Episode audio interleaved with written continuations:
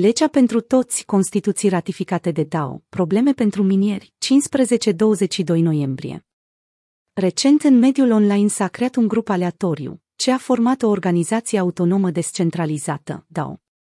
Membrii acesteia din propriile donații au adunat în comun o cantitate spectaculoasă de idirium pentru o cauză nobilă, fiind într-un final foarte aproape să reușească ceea ce și-au pus în plan.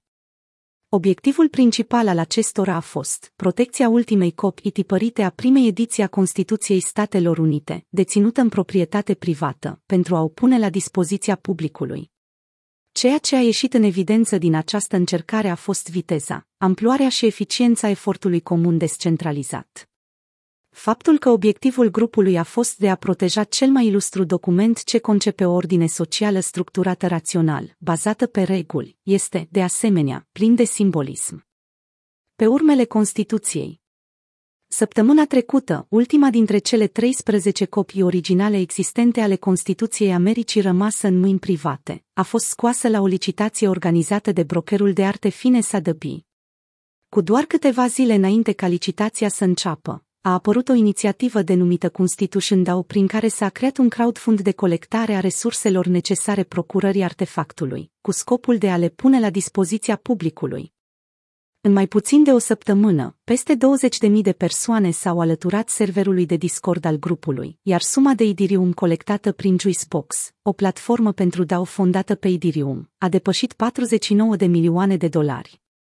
În timpul licitației grupul a fost foarte aproape de a obține documentul, dar în cele din urmă a eșuat din cauza lipsei resurselor necesare pentru crearea unui fond de rezervă necesar conservării actului.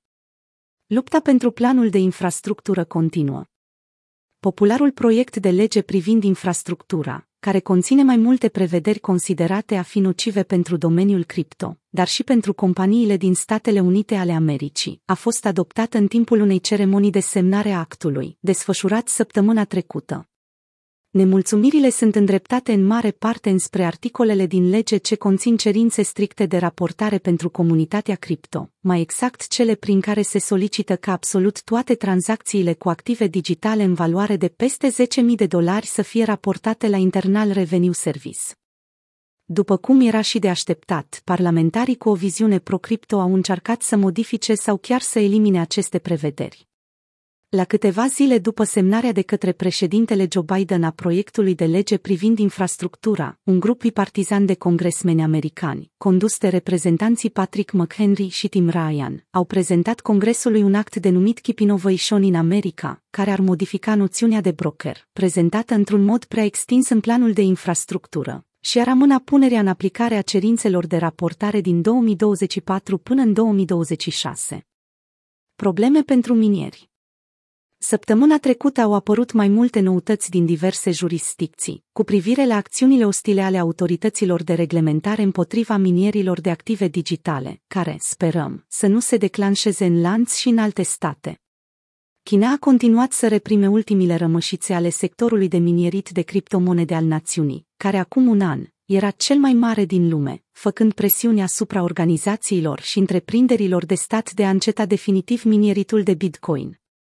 Între timp, în Statele Unite ale Americii, o firmă minieră a ajuns să fie investigată de Securities and Exchange Commission, ceea ce a dus la o scădere a prețurilor acțiunilor întregului sector.